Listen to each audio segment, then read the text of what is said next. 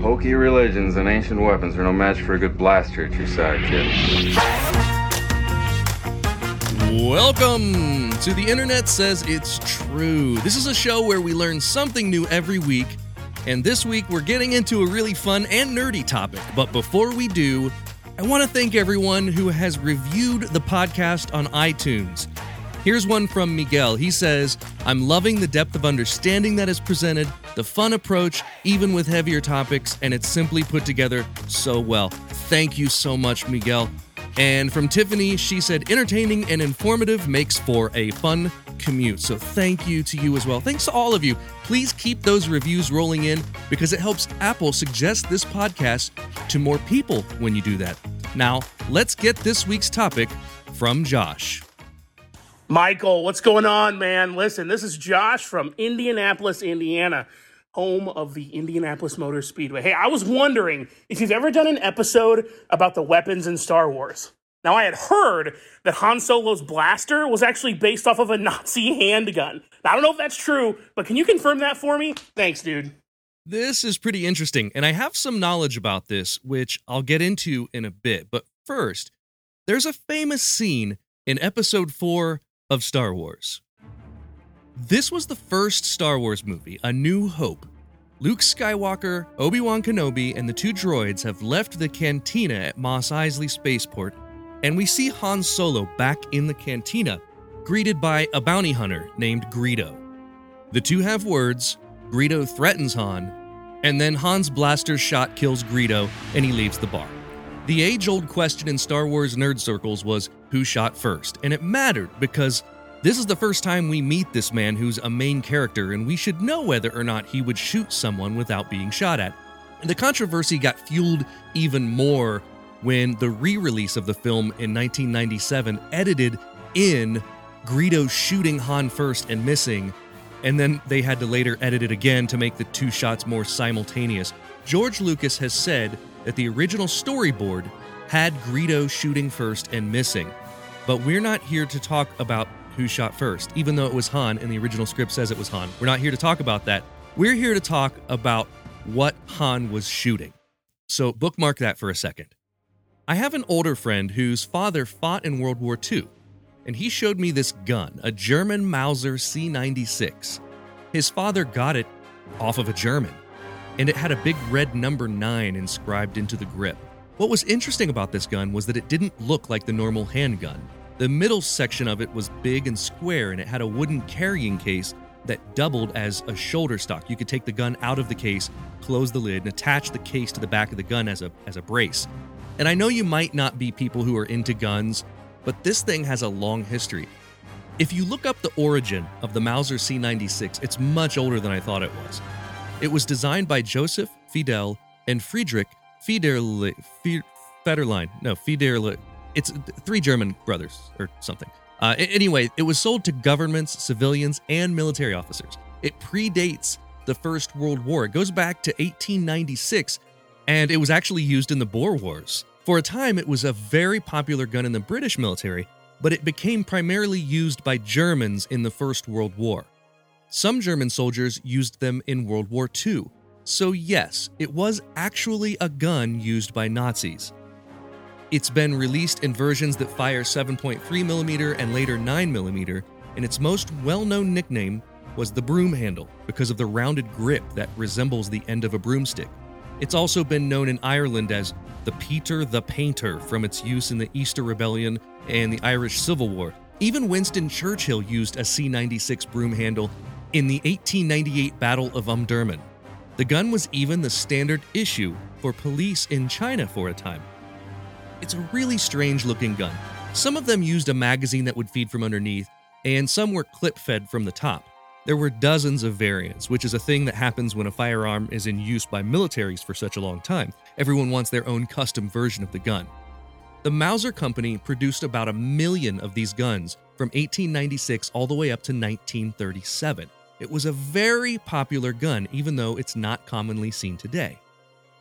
Now we're going to jump forward in time 40 years to the creation of the Star Wars blaster. But first, let me tell you about how I am having a blast doing online virtual presentations. Oh man. That was a horrible one, but I had to shoot my shot. You did not see that ad coming. Oh, okay, that's enough. That was awful. We're going to geek out on Star Wars here in a second, but first, let me tell you about a partner of this show.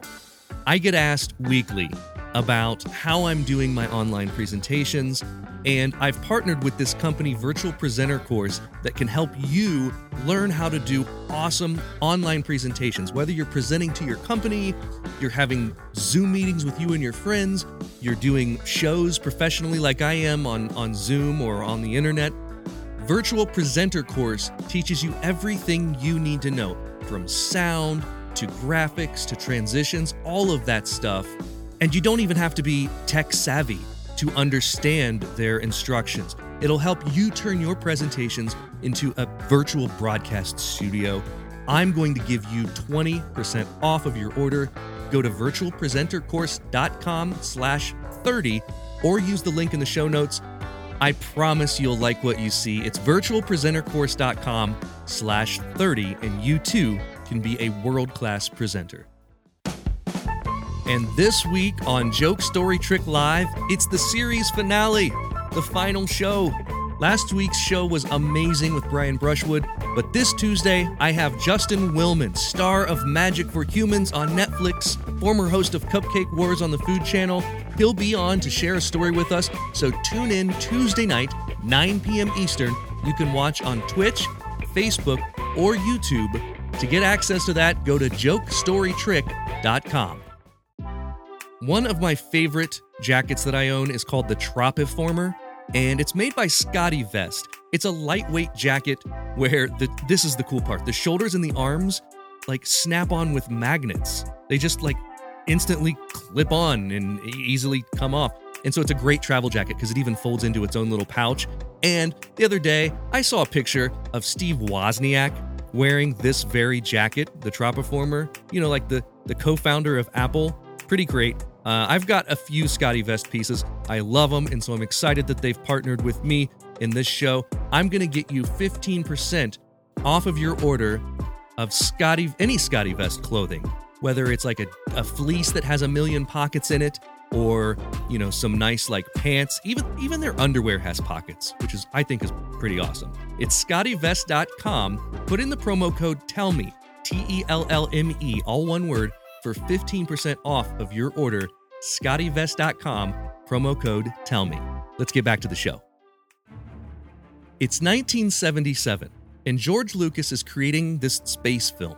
The budget was only $11 million, which was not a lot for a movie of its scope. That'd be about $50 million in today's money. So, for a movie set in space, on several planets, on starships, and with special effects, aliens, and just about every one of those characters needing a weapon, they were looking to cut corners anywhere they could. Enter Bapty & Co. Bapty was the company that was a professional weapons and prop supplier to films, and they were given the charge of creating these space age weapons from a long time ago in a galaxy far, far away. Many of the weapons were just modified from existing weapons. For example, the blaster rifles carried by stormtroopers were modified from the MK 4 L2A3 machine gun. This was a British World War II submachine gun, but to the Empire, they were the Imperial Blastech E11 blaster. And when it comes to our beloved Han Solo, there's some character development to consider. Han is a cowboy. He's rough and tough. I mean, this is the guy that shot first, right? He's a smuggler, a ruffian, and the kind of guy that you pick up in a spaceport on Mos Eisley and pay good money to smuggle you to Alderaan. So when choosing his weapon, they looked for something that a guy like that would carry. When you think about it, Han's character is sort of a space version of Clint Eastwood from The Good, the Bad, and the Ugly. There was a time in the Old West in which cowboys started being overrun by a newfangled world with new technology and trains and a, just a faster moving world, and that's Han Solo. He's an old fashioned space smuggler. If he were in the 20th century America, he'd be sporting a six shooter. The gun that Solo carries is called the Blastech DL 44 blaster pistol. This is what it's called in the fictional Star Wars universe. It's said to be a standard weapon of both military and civilians in the galaxy and fires, quote, cohesive bursts of light based energy called bolts. It's capable of piercing stormtrooper armor, and it's accurate but said to overheat quickly. They appear throughout the Star Wars movies. If you remember when Luke is in the swamp with Yoda, he's got a DL 44 blaster with him there. But when you see this gun, it's forever linked with Han Solo. This is the Han Solo gun. And if you really want to get into the geeky Star Wars canon, Han's actual gun was given to him by Tobias Beckett, and there's a whole backstory about how Han removed the scope so he could draw it faster, but that's all really getting into the, the hardcore Star Wars geekdom. When you watch the movies and see this weapon, you're seeing a combination of three things. Some of them were actual working Mauser C96 firearms. Some of them were firearms that had been altered so they couldn't be fired, and some were just props made out of wood or molded out of rubber or, or cast resin. The first Han Solo pistol was a real gun. It had been used previously in a 1968 Frank Sinatra film called The Naked Runner. It's literally the same pistol, and it's featured prominently. You don't even have to go watch the movie. The gun is literally on the poster, and you may not recognize it because it had the stock extension and a silencer, but that's the exact same gun. To make it into the DL44 for Star Wars, Bapty & Co. added sort of a conical barrel shroud to it and changed it a bit for Han Solo. Many of these additions and modifications came from actual parts from other guns. From then on, it's not exactly sure what Han is carrying throughout the films. He carried a combination of many versions of the DL 44. Some were resin cast props, some were actual converted Mausers. But as the series went on, the movies were successful and there was more money in the budget, the gun definitely gets more elaborate with dials and buttons at that point. Now, it's not known where all the blasters from the film ended up. The third movie of the original trilogy was Return of the Jedi, and after filming wrapped, art director James Schoppe was given one of Han's blasters from the film as a memento. In 2018, that resin cast DL 44 was auctioned for $550,000. Now, if you want one and you don't have half a million dollars, you can make your own.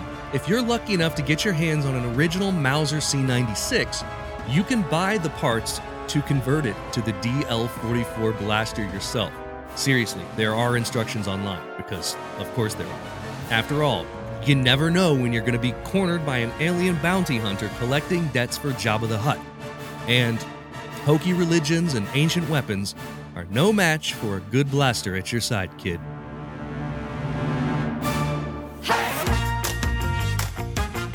Now it's time for the part of the podcast where I call a friend and quiz them. Today I'm calling Jay Black. Jay is a comedian, author, producer, and screenwriter. Jay Black, welcome back to The Internet Says It's True. I appreciate you taking some time for us this weekend. Absolutely. Anything to avoid my family, Michael. Oh no. I I we were just talking about how we both had to make Home Depot runs today. Yes. And it's just a madhouse because it's nice outside. Yeah, everybody's out there and wood prices. I never thought I'd be aware of wood prices. Wood prices through the roof. I yeah, well, thanks to Ben Shapiro, I think. Uh, oh yeah, no. Everybody saw Ben and was like, "I got to go there and buy individual wood in wrapped plastic bags." put put my lumber in a bag, please. Paper Right, or plastic? exactly. Yes. Uh, yeah, man, it's been nuts. I was actually also uh, buying lumber because I've been working on repairing the fence out back in our backyard. Oh. Uh, so it's been it's been a I- thing. It's been a I'm thing. buying lumber to build my wife a Mother's Day present. wow. So Like I'm, uh, what are you, are you allowed to say what you're building? I'm building a chair to match the couch I made her last year. You So built a couch? Well, an outdoor couch. you know, Oh, so it's it's still. not. It, there's no fine woodworking going on here. It's basically just smashing two by fours together until something reasonable comes out of it. Do you go like where, do you find plans online to learn how to build a couch? Mm-hmm. You go line. I I have a miter saw. I've got Wow. a, a drill, and I've got self tapping deck screws, and I'm good to go, baby. Nice. Fantastic. Uh that's great, man. That's ambitious. I I was proud of myself last summer for building shelves in the garage. Uh, oh, that's. so- I mean, that's less fun than building a couch. That's yeah, more- right. You don't get to enjoy it all the time. And Well- to any young men listening at home, what I would just say is get into woodworking or anything like that because it is time they leave you alone. they go, "Oh, he's out building me something. I can't go yell at him." Yeah, and you know what it is for me? It's it's podcast listening time as well. Yeah, well, you just the- put on headphones and Yeah. relax. Yeah, I, I mowed the lawn just before we jumped on this this Zoom call, and that's when I really catch up on podcasts. I can listen to like one full length podcast mowing. I don't have a large lawn, but it's enough to you know. It takes me just about an hour, so I can get like a good podcast listen in with no distractions. what what you learn about all that stuff is like men traditionally do that. I thought not because of any kind of sex differences, just because it's like, oh, no one yells at me when I'm out doing work, so I'm just going to go do work for as long as I possibly can. Yeah, And then I tell me you're married without telling me you're married. Yeah. Well, for question number one today, uh, I know that your son Keen loves magic, or at least did when he was younger. And if you well, who doesn't, it- everyone lovely. loves magic. Yeah. If you get this first question right, I will personally teach Keen a magic trick via Zoom. We can Nice. schedule that. right. We'll get it done. If you miss this first question, I'll leave him to learn whatever he wants on YouTube. That could be Yeah. some crazy stuff. You can learn anything on YouTube. Yeah, he'll get radicalized. He'll watch seven videos and all of a sudden come home and go, Dad, I think I want to join the Ben Shapiro podcast. Yeah, you know our friend Asia, the poet. Uh, I was watching. His son is big on like loves watching YouTube videos, and Yeah. he's been watching the like torture test iPads to see how strong iPads are. And so Asia came home and found an iPad submerged in a thing of water. Uh, Oh, know, he's, I mean, the kid knows how to get views. What can I say? right. So this first question is about the show topic, which our listeners already learned, but you don't know yet. I don't Uh, know. so yeah. after this first question, we'll get into some questions about stuff that will be new to all of us. Okay. The Mauser C96 handgun was Yeah. a gun used by Germans in both world wars, but is more famous for what? Um, Now, I can give you multiple choice, or you can just go for it. Give me multiple choice because Okay. I'm pretty sure I know this, but Okay. I want to I want to hear the multiple choice to see if my choice is correct. A, it was the gun that the Star Trek phaser was based on.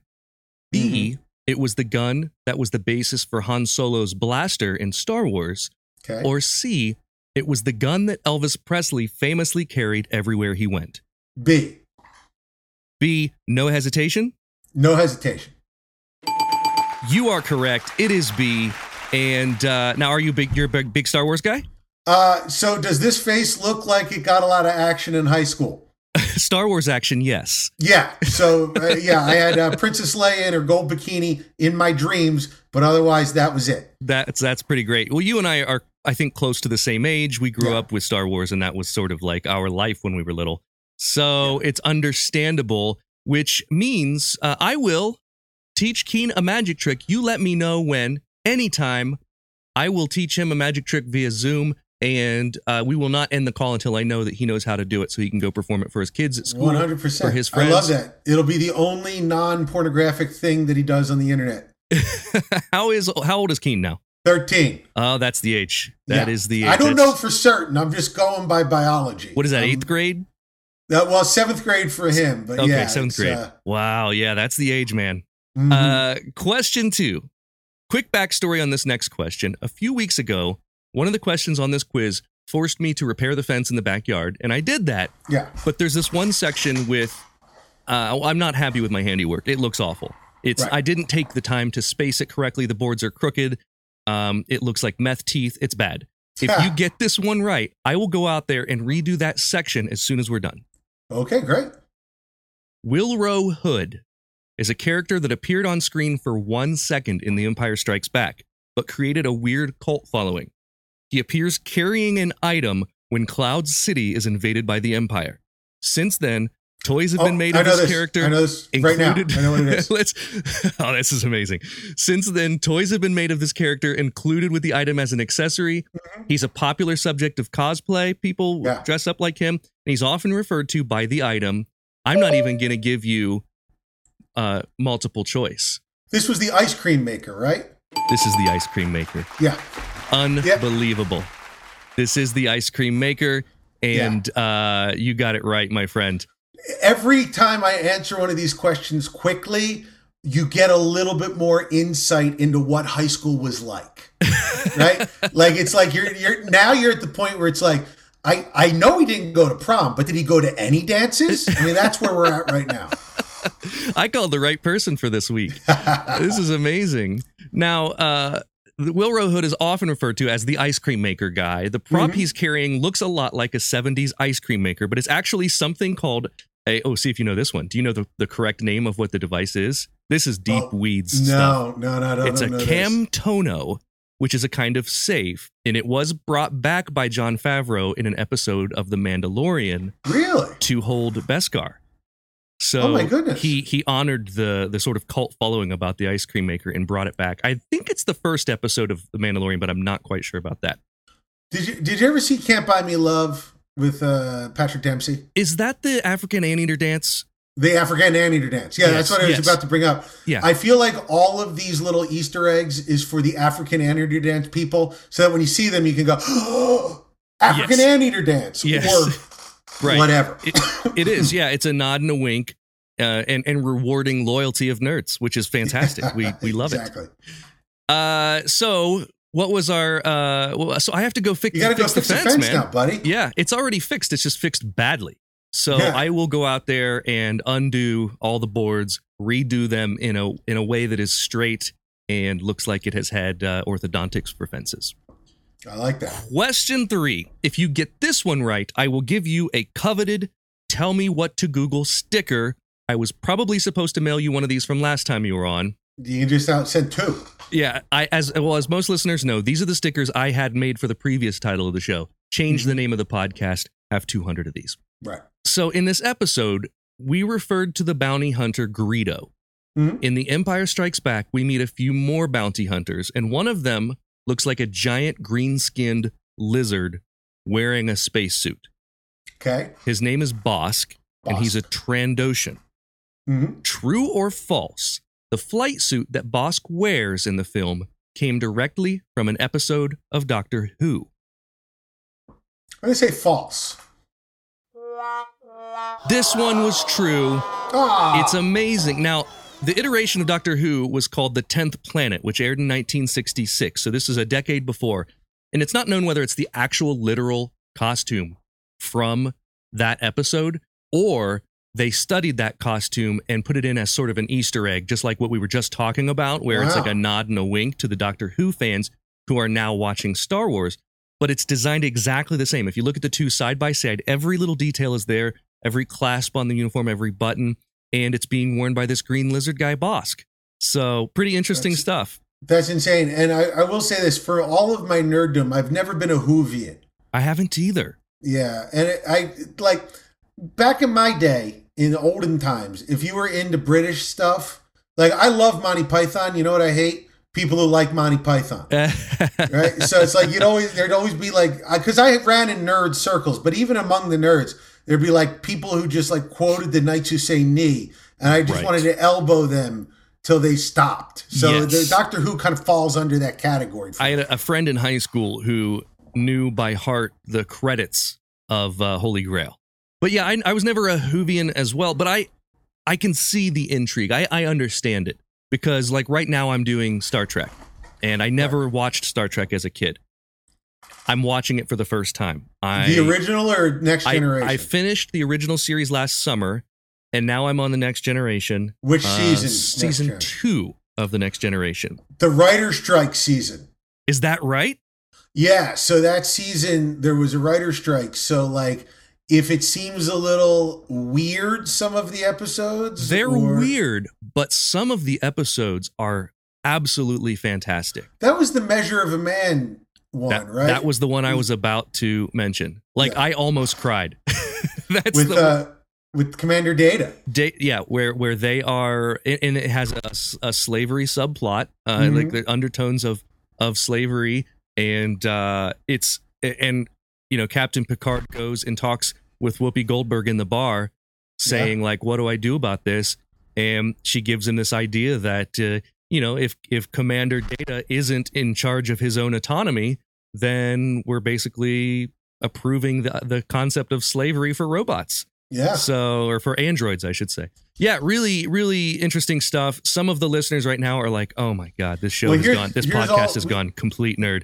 No, it's important because if you let robots be slaves, then you got a matrix on your hands. Yeah, It's it's a one two punch. Robot Yeah. slaves, matrix. It happens every time. yeah. I would never think that I'd agree with a slippery slope slippery slope argument like that, but uh, I am all for Android autonomy. Yeah, so One hundred percent. I don't want to be matrixed.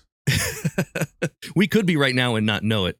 I hope so. The the moral God. of the story, Jay, is that I still don't have to send you any stickers, but I will. that's- I'm happy to. But uh, you know, I got to go to the post office. It's a whole thing. Yeah, no, don't worry about it. So, question four: If you get it wrong, you have to work in. I, I I'm so happy about this. I'm so, I'm proud of myself for remembering this from the last thing, and I'm I really want you to get this one wrong. Hmm. For this question, if you get it wrong, you have to work in a phrase of my choice in your next screenplay. This is Oh, huge for me. Wow, this is high stakes. It is high stakes. And Yeah. normally I've been saying to people on this, like in your next podcast or in your next Yeah. virtual show or whatever. But I know that you've been writing films. Mm-hmm. And if you Yeah, get okay. it right, I have to work in the same phrase. If, if you get it right, I have to work in the same phrase. So it's Okay. fair either way. The stakes are much higher here. on your end because a screen screenplay, like, you know, that could be watched by many, many people. It'll just be in my podcast, which isn't listened to by that many people. The phrase is this. Here's the phrase. There's always time for apple pie. Okay, all right. So if you get this wrong, your next screenplay has to have the words "There's always time for apple pie" in there somewhere. I'm going to be honest. As a writer of Hallmark movies, this won't be too difficult. This is exactly what I- my, why, why I came up with a phrase. I, I knew that you're writing Hallmark movies. I tried to think of something that you could easily get in there Yeah, and that I could easily share with our listeners when it happens, when and if it happens. nice. Uh, so, you know, uh, I really, I really hope this happens. okay, So I made this the hardest question of all of these. let's go. Which one of these was the original title of Star Wars Episode 4 A New Hope? Now, can High School Jay answer this already without the multiple choice?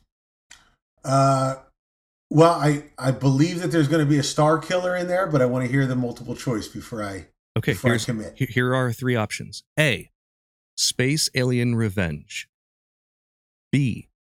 Adventures of the Star Killer as taken from the Journal of the Wills. That one, B. No, you don't even need to hear C, which is A Star Rebellion Tale Skywalker's Legacy. No, C. It's B. It's B. Star Adventures of the Star Killer as taken from the Journal of the Wills. Mm-hmm. I am really bummed that I will not get my There's Always Time for Apple Pie in a Hallmark movie, but I will be saying it in my next podcast because you are correct. An early draft of George Lucas's script was entitled Adventures of the Star Killer as taken from the Journal of the Wills, Saga 1, The Star Wars. I'm I'm going to tell you right now. Not only did I mean we're we're at the version of like not only did Jay not go to any dances, it's possible he never spoke to a girl. uh, I read a book about Star Wars that compared each draft of the original screenplay Oh my to God. see what Lucas intended for later sequels and what he didn't intend for later sequels. Oh, So it's basically a Zapruder film for the drafts of Star Wars. that's amazing. Yeah. You so- at this point, you're drawing pictures of yourself on your high school notebooks with Star Killer underneath. Yeah, she black star killer. this is I could not have picked a better person for this week. I'm so happy right now. you could say, subconsciously you knew who's the biggest dork that I, I- am I- in regular contact with. I didn't. I haven't talked to you in a while. I just wanted to have you back on the show. Real fast, uh, at my wedding, every table was named after a Star Wars planet. Oh my god, I did not know this. This is I tell a joke in my act. It's not a joke; it's a story where I say, uh, you know, my wife said you can do that if you could name them all ten off the top of your head, and my answer was a mistake. do, do you want them alphabetically? and then uh, later on, when the kids get to do the Q and A, I know at least one of them is going to stand up and say, "Can you do them alphabetically?" And then I say, "Oh no, I couldn't possibly." Then I, I rattle them off uh, to the sound of many girls saying, "You know what? I, I don't know if I need a boy in my life ever." As I destroy the opposite sex for them. I, I know that it's Sunday, but can I make you perform? Can you do those 10? Oh, let me let me see if I can do it off I'd the be of my I think we'd be content with 5. Uh, oh, uh, sure. Well, five. Uh, Bespin, Coruscant, Dantooine, Endor. Uh, let's say Ithor. That's where the headhunter people come from. Um, let's go Mustafar, Naboo, um, and we'll go um, uh, Tatooine to close it out. And for those of you paying attention, Jay did not start with Alderaan because it no longer exists. That's right. Hey, you know what? Justice for Alderaan. JFA. That's what I say. It's what my, my bracelet says. Uh, I'm printing bracelets that say that. Oh, man. This one's for all the marbles. This is our Okay. final question. If you get this wrong, I'm banning you from the show, never to be asked on again. It's entirely uh, good. Yeah. what is something for which you are grateful? Huh, let's see. Okay, here's one that I got invited on a podcast that just so happened to be Star Wars trivia, uh, which is, you know, better than if I come on and you're like, hey, you know, we're going to do 18th century ballet. I'd be like, you know what, Mike, I'm out. I, well, I did not know either way. Yeah. You know, I, I I would be so happy if you knew 18th century ballet, but I am eternally grateful for that you know this the Star Wars trivia as well, and I'm grateful that High School Jay, with this knowledge, was able to find love. Yeah, I oftentimes, I real real quick, 25th high school reunion. I get a call from the person who's organizing it, and they say, uh, "Jay, we're not getting anybody to like sign up for the 25th reunion. Would you mind doing a set so that we could maybe get more people to come?" And I said, I'm unavailable. I got a gig that weekend. I can't do it. But just so that you I can get this straight, are you saying that more people might come to a high school party because I'm there? And they were like, I guess technically. And I was like, if you could just say that again, I hope it reverberates back through time so that 15 year old me can hear it and maybe be at peace. That's so good. So good. Well, before you go, I want to share with you something. Um, and our listeners won't get to see this, but I will post it on my Instagram. Cool. Uh, a few years ago, Disney did did this. Um, they Oh, I'm- allowed I'm you to get a 3D scan of yourself. Whoa. This is me. That's my face frozen in carbonite. oh my God. Uh, so they would do a 3D scan of your face, and you know that you get several options. I chose the one where I'm where I'm really wincing and hurting from the carbonite because it's cold, and uh, and yeah, and then they, you get this this whole thing. I'm sure I paid a lot of money for it, but it's Yeah. so it's so worth it. I thought you'd get a kick out of that. I'm when uh, listen. You should have paid back Jabba or else you would have been let out of that carbonite by now. We- well, you won't. You it's something that you got to experience at least once in your life. Anybody that dumps their spice at the first sign of Imperial cruisers is not Yeah. good for smuggling. Well, listen, I am still here, and all that's left of Jabba is like an eyeball. The rest of That's him true. completely, you know, rubber doesn't handle well over time. So Rest in pieces, Jabba. Yeah, take that. Uh, thank you so much, Jay, for coming on this podcast again and taking time out of your Sunday to join me here. Please follow Jay on Twitter. His Twitter name is Jay Black is funny. J A Y B L A C K is funny, and his tweets make me laugh on a daily basis. Thank you again, sir. It's great to see you. Thank you, buddy. Thanks for having me. That's all for this week.